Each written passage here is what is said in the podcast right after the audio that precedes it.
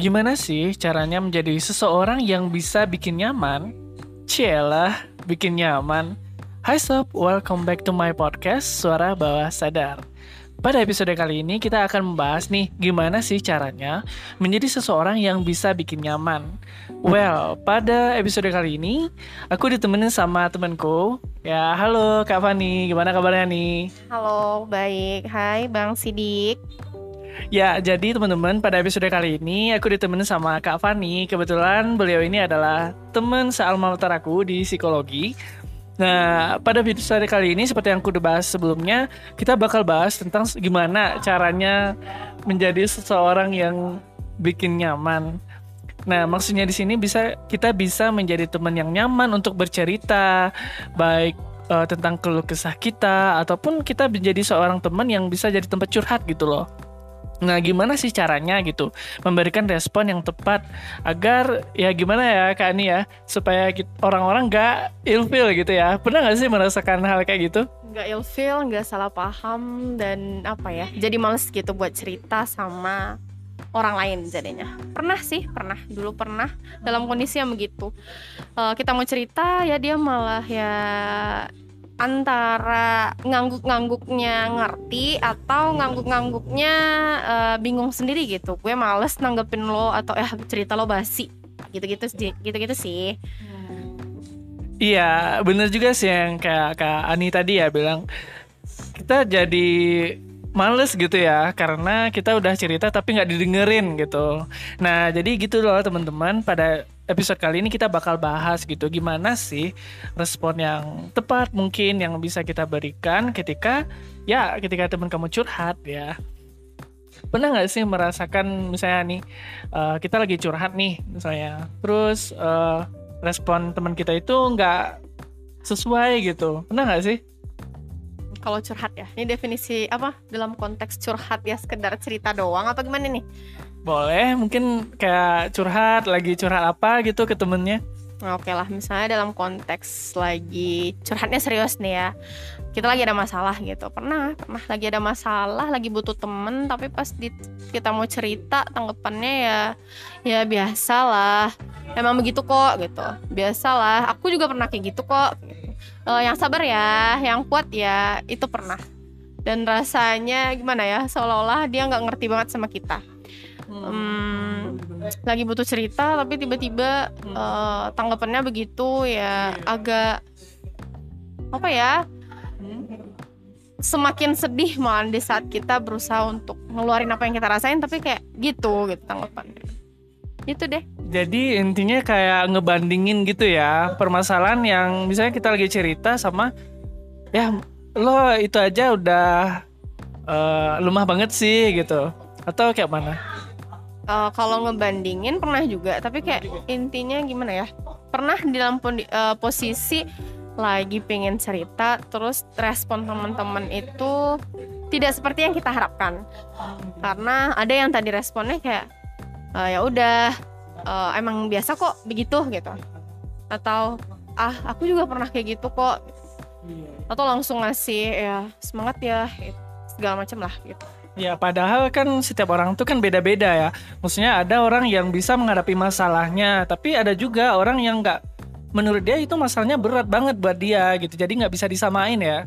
Ya bener banget. Karena apalagi anggaplah ya Kayak kita ini ada orangnya yang terlalu pemikir gitu cerita sama temen yang ya pasti kita cari temen yang bisa lah ya kali nenangin kita pikirnya kita.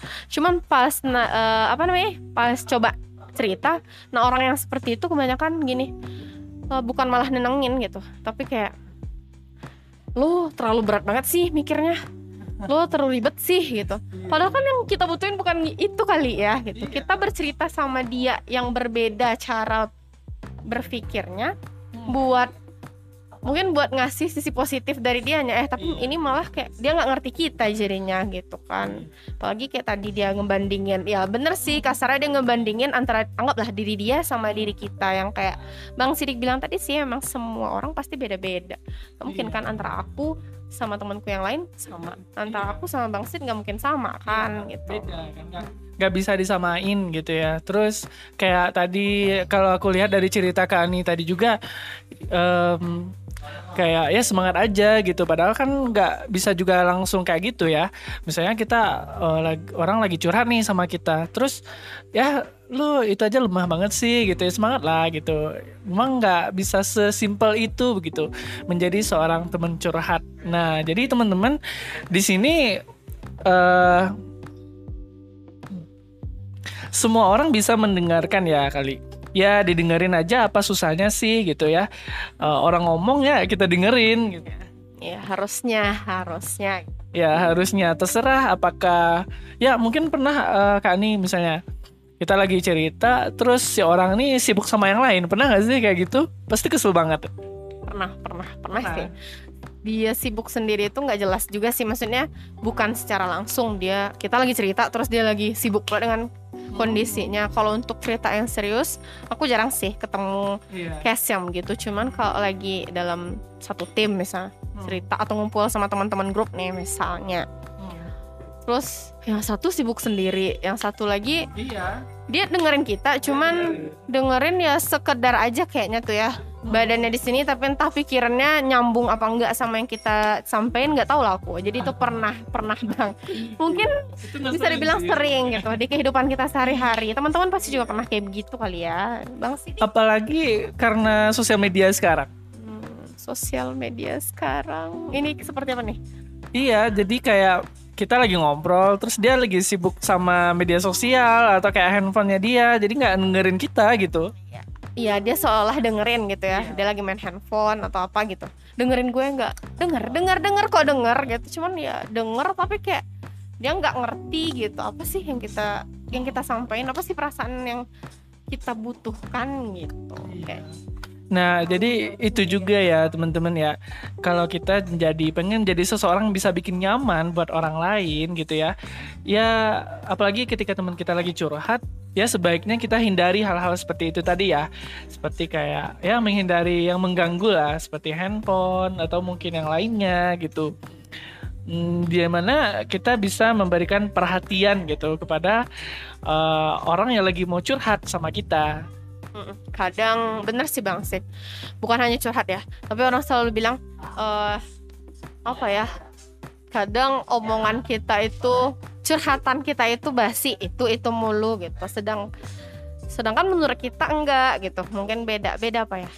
Karena perasaan yang kita rasakan sekarang Buat disampaikan Pasti akan berbeda saat Beberapa hari yang akan datang Atau yang sebelum-sebelumnya Pasti beda kan Iya, jadi ya itulah pentingnya kayak yang Bang Sid bilang tadi. Eh Bang Sid nggak aku bilang kan Bang Dik bilang tadi eh, buat apa ya?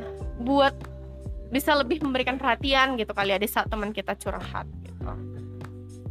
Perhatian yang seperti apa ya hati-hati juga sih ini Bang Dik kalau perhatian ini ya gitu. Iya. Kalau menurut aku sih takutnya perhatiin ke yang lain juga nanti ya. perhatian Iya. perhatian yang lain gitu. Ya intinya memang fokus gitu. Kita harus fokus ke orang yang lagi kita ngomong.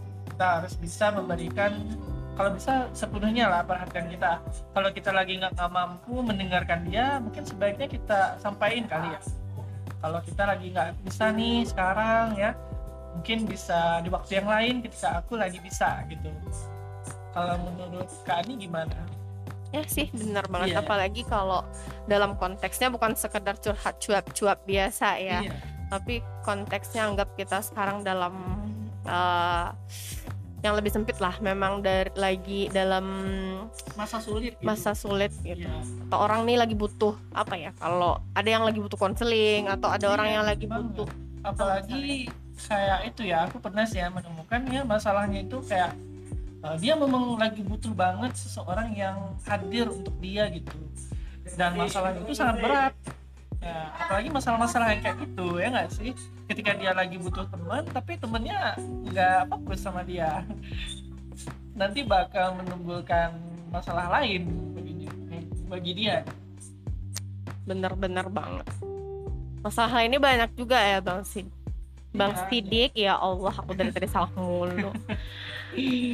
Oke, itu yang pertama ya teman-teman ya. Jadi jangan lupa untuk uh, memberikan perhatian. terus yang kedua nih yang poin penting juga yang harus kita perhatikan ya kita harus bisa menentukan respon yang tepat gitu. Sama seperti kayak cerita Kak Ani tadi jangan ya menghindari lah jangan sampai membandingkan diri kita dengan orang lain karena setiap orang e, cara penyelesaian masalahnya beda-beda kapasitasnya beda-beda. Dan nah ini nih yang agak bermasalah nih toxic positivity toxic positivity. Mungkin teman-teman pernah mendengar istilah ini. Ya misalnya teman kita lagi curhat yang ngasih semangat. Mungkin niatnya baik gitu ya. Tapi gimana ya? Gimana ya? Yang toxic positivity ini mungkin mereka nggak sadar itu toxic kali ya bagi kita. Kayak kita lagi drop. Kayak aku ceritain tadi. Kita lagi drop tapi tiba-tiba dia bilang e, wajar kok itu tuh hal iya. terjadi. Kamu semangat ya kamu gini ya segala sesuatu tuh gini kok. Benar itu akan memberikan positif sih bagi kita. Cuman bagi sebagian orang omongan positif kita itu tadi loh yang bisa membuat muncul masalah baru bagi dia. Nah, itu sih yang dimaksud dengan toxic positivity. Bahasa oh, iya. uh, sederhananya nih dari kita-kita gitu. Iya, ini agak maaf ya teman-teman agak sedikit bising karena kita lagi di luar. So, ya semoga agak jelas lah ya suara-suara suara kita ini. ya itu benar banget teman-teman. Jadi kita jangan menghindari untuk membandingkan diri kita dengan orang lain. Terus hindari juga untuk ter maksudnya itu kayak buru-buru aja buat ngasih semangat ke orang itu gitu. Alangkah baiknya jika kita lebih meluangkan waktu sejenak dan mendengarkan kali ya mendengarkan apa yang mau dia cerita gitu. Kamu kenapa? Sini cerita sama aku dan kamu ready untuk itu gitu. Mendengarkan apa yang ingin diceritakan oleh teman kamu ya benar aku tadi lupa sih ya jawabnya karena di saat kenapa kita butuh uh, apa ya butuh klarifikasi juga di saat teman kita lagi minta nih buat dengerin hmm. tapi kitanya belum siap buat iya. dengerin itu ya karena di saat kita belum siap itu takutnya tadi kita nggak nyambung satu sama lain atau mood yang kita berikan ke dia pun jadi tidak positif untuk iya. dianya jadi tidak mengurangi masalah nah itu sih tadi bang Sidik bilang kan kalau dengerin ya dengerinnya dengan uh, kita juga siap kondisinya siap. untuk uh, mendengarkan, mendengarkan dia. dia. Ya benar banget.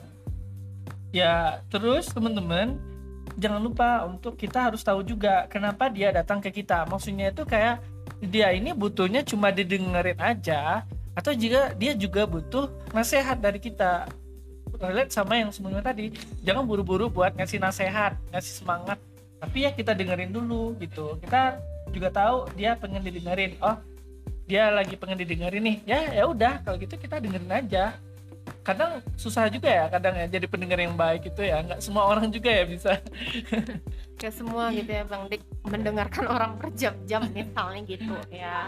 Iya. cuman gimana sih? Kalau sananya nih ada teman-teman kita yang nanyain gimana sih bang uh, buat tahu gitu di alasan dia kenapa datang ke kita gitu gimana untuk iya. supaya kita bisa mendengarkan dia dengan dengan berlegowo gitu.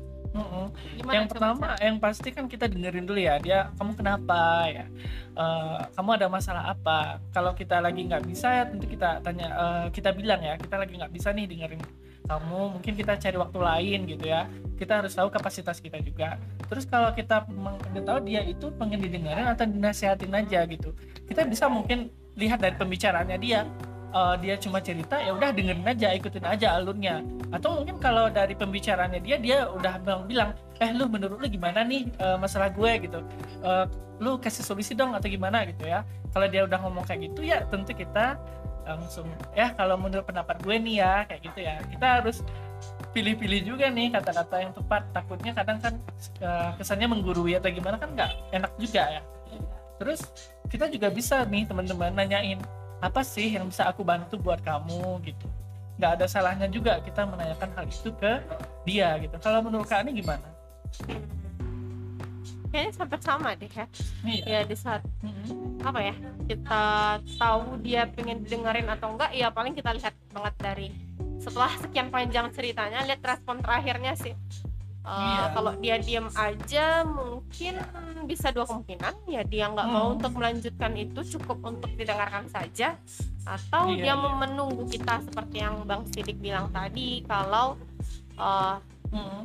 dia butuh nih kita bertanya untuk eh, kalau saran saran Iya. dari gue ini loh gitu Lo, kali ya eh, mau nerima pandangan gue atau cuma mau didengerin aja kan jadi emang harus tahu juga gitu ya takutnya kita eh, udah dengerin nih misalnya dia butuh nasihat terus dia eh, ngeblank aja jadi mau ngapain lagi ya? Iya juga. Jadi gitulah ya teman-teman kalau pengen tahu gimana gitu. Terus Iya. apa lagi nih bang Sidik? Ya jangan cepet-cepet kasih saran lah ya jadi dengerin dulu. Kalau orang mau cerita sama kita ya kita standby lah buat mendengarkan jadi pendengar yang baik lah buat teman kita. Berarti intinya untuk menjadi tempat ternyaman iya. Bercerita teman curhat nih ya. Bercerita iya. Berarti dengan mendengarkan gitu ya bang Sidik yes bener banget. Itu kemampuan yang sebenarnya simple ya. Tapi ternyata nggak semua orang juga bisa memahami dan mengetahui tentang gimana mendengarkan itu. Karena ya listening is not about hearing gitu ya. Beda listening sama hearing. Jadi memang memahami gitu ya. Nggak hanya mendengarkan aja oke oke oke. Aku jadi keinget beberapa pengalaman jadinya kayak pengalaman gimana? Eh mendengarkan dan didengarkan.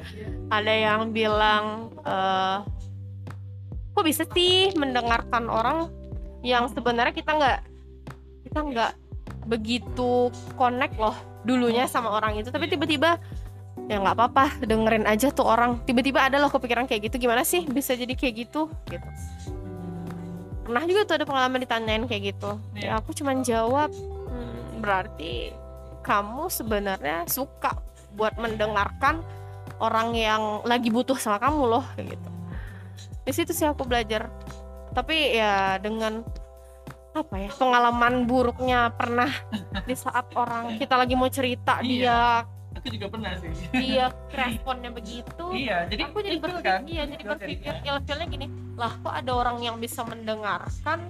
Iya dia bener. nerima aja tapi sedangkan nih temen ada juga yang kayak gitu ya. Eh, sedangkan temen yang ini malahan dia Bisa nyantai aja. nerima aja walaupun dia nggak nggak terlalu deket banget atau nggak terlalu maksudnya nggak terlalu deket-deket lah gitu ya tapi Iya, gimana? bisa lah kontak antara si A dengan si B ini nggak terlalu nggak terlalu Hmm. sering atau gimana kok tapi dia nyaman aja menjadi pendengar yang baik ini iya so itulah teman-teman ya, kemampuan mendengarkan itu sangat penting banget dan jangan teman-teman berpikir ya lu mahasiswa psikologi ya tau lah kemampuan mendengarkan gitu ya nggak nggak hanya mahasiswa psikologi gitu ya tapi semua orang bisa menjadi tempat yang nyaman bagi temennya gitu ya. Ketika dia bercerita ketika dia memiliki pesan mungkin nggak hanya teman mungkin keluarga juga mungkin ya. Karena setiap individu pasti membutuhkan individu lainnya yes that's correct. Bahasa simpelnya ya teman-teman. Oke teman-teman mungkin sekian dulu ya. Oh iya tapi ini semoga membantu ya. Udah ngerti nggak ya apa yang kami sampaikan Semoga. maksudnya? Semoga ya teman-teman bisa menangkap. Mungkin kita recap ulang lagi ya kali ya apa-apa aja mungkin tadi yang telah kita bahas. Yang pertama teman-teman jangan lupa untuk memberikan perhatian ya ketika teman kita lagi curhat ke kita. Jadi fokuskan perhatian kalau bisa 100% untuk mendengarkan orang yang cerita sama kita terus yang kedua jangan lupa hindari respon-respon ya. Seperti membandingkan diri kita dengan orang itu gitu. Atau memberikan eh, nasihat dan semangat gitu ya. Padahal dia belum tentu membutuhkan hal itu gitu ya. Dan juga jangan sampai menyamakan setiap orang. Setiap orang tuh beda-beda gitu. Kemudian ya dengerin aja. Dia bercerita. Kemudian kita juga bisa mendengarkan kenapa sih dia datang ke kita? Apakah dia butuh nasihat atau dia butuh eh, coba didengerin gitu. Terus apalagi? Tadi Kak Ani? Ya iya dia itu. Apa sih? Kita tuh nggak boleh cepat-cepat ngambil keputusan. Ah, keputusannya maksudnya gini mau memutuskan langsung ngasih nasihat gitu. Iya. jadi dia ngomong kitanya nyela ada tuh orang kayak gitu Iya, kan ngomong nyela. Ngomong nyela Iya, atau benar. dia ngomong terus ngasih solusi aja nih tiba-tiba gitu. Sedangkan Potong-potong pembicaraan. Mm-mm, itu yang nyela tadi kan. Iya. yang kedua gitu jangan cepat buru-buru ngambil keputusan lainnya. Gini setelah dia ngomong kita langsung ngasih kesimpulan bahwa oh kamu harusnya seperti ini kamu harusnya seperti itu. Iya. kita nggak tahu nih niatnya ke sini apaan. Mungkin kasih jeda dulu gitu kan. Iya. nah dan satu lagi nih aku juga mm, apa ya bang Dik sebelum kita kasih kesimpulan keinget nih eh, untuk poin pertama memberikan perhatian Hmm. eh mungkin dari teman-teman banyak nih yang akan bertanya kayak mana sih harusnya respon pertama buat ngas buat kita member- menunjukkan bukan memberi sih menunjukkan perhatian kita nih ke lawan curhat kita Iya. Nah itu tuh respon pertamanya gimana sih bang Dik gitu aku pengen pengen apa sih bang Sidik yang ngasih tahu sih ke teman-teman gini loh bentuk respon pertama baiknya gimana Oh respon ya. Kalau responnya yang penting pertama jangan lupa buat, buat didengerin dulu. Kemudian jangan cepet-cepet buat kasih saran. Kemudian dengerin aja. Hmm, oh jadi kamu lagi ini gitu ya. Kemudian eh, kita bisa kayak gimana ya? Kadang kan orang yang lagi curhat tuh kayak bingung ap- sama apa yang dia rasain gitu ya. Jadi kita bisa nanya, hmm jadi kamu lagi marah. Jadi kamu lagi kesel ya gitu ya. Jadi kita kayak ngerefleksin gitu loh apa yang dia rasakan jadi dia tahu apa sih sebenarnya yang dia rasain gitu kalau menurutku kayak- gitu sih berarti kita kayak eh, ngerespon dia tuh setelah dia cerita oh iya oke gitu-gitu Ah, ya, oh ya oke gitu Oke, aku baik. ngerti gitu-gitu aja Iya. gitu ya Mhm. Itu salah satu bentuk Iya, respon satu. kita mendengarkan dia berarti ya? Yes benar pak. Oke oke. Itu sih teman-teman eh, cuap-cuap bukan cuap-cuap ya. Obrolan bawah sadar sore hari ini di podcastnya Bang Sidik aku nempil gitu ya. Eh, semoga Ya, bermanfaat ini nih. sharing-sharing lagi kapan-kapan. Pokoknya aman tuh ya. bisa yang penting bisa memberikan manfaat ya buat teman-teman. Semoga bermanfaat ya teman-teman Oke teman-teman, mungkin sekian dulu untuk episode kali ini. Sampai jumpa di episode lainnya. Eh, kami pamit. Assalamualaikum warahmatullahi wabarakatuh.